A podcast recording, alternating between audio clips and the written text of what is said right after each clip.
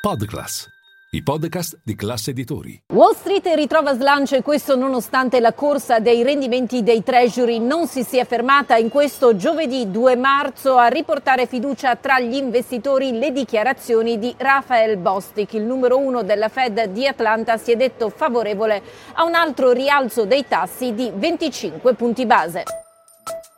Linea mercati. In anteprima, con la redazione di Class CNBC, le notizie che muovono le borse internazionali.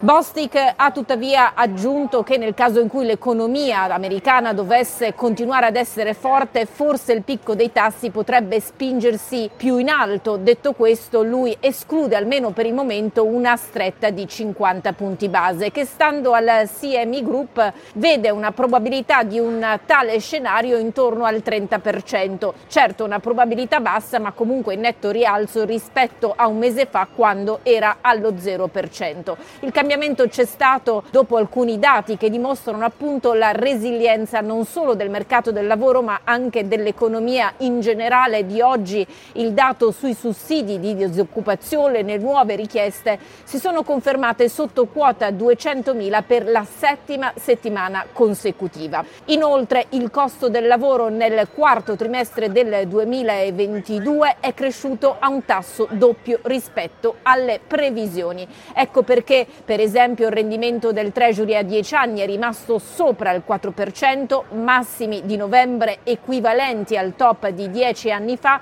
mentre il rendimento del titolo a due anni sfiora praticamente il 5% trovandosi sui livelli del 2006.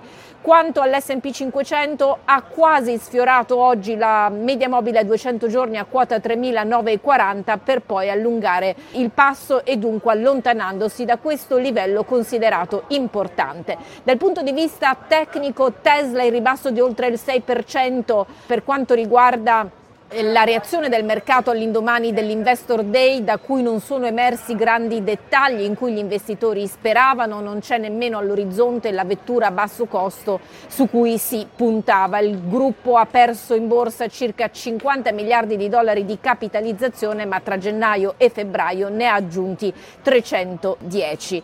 Intanto effetto negativo sui semiconduttori perché i futuri motori del gruppo saranno a magneti permanenti quindi stop alla dipendenza delle terre rare. Salesforce ha guadagnato oltre il 10% all'indomani dei conti e di un cambio di strategia. Il gruppo guidato da Mark Benioff si concentra sulla redditività e meno sulla crescita e questo dovrebbe tranquillizzare almeno un pochino gli investitori attivisti. Nel mondo delle cripto la banca Silvergate invece ha subito un tonfo superiore al 40%, sostanzialmente il suo futuro è in bilico, il gruppo non depositerà entro la tempistica prevista il suo bilancio annuale presso la Securities and Exchange Commission. Il gruppo è in difficoltà sostanzialmente da quando FTX è finito in bancarotta.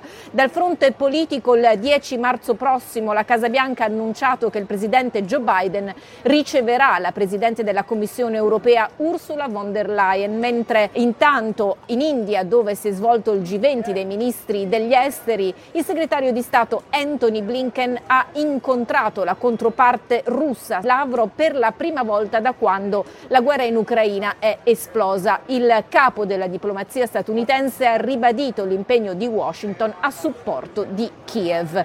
Per quanto riguarda invece Donald Trump, viene meno la sua tesi che di fatto l'immunità parlamentare, o meglio presidenziale, gli impedisce di essere denunciato da coloro che hanno subito violenze fisiche o psicologiche durante l'attacco di Capitol Hill del 6 gennaio 2021. Il Dipartimento di Giustizia ha stabilito che l'ex presidente può essere appunto denunciato.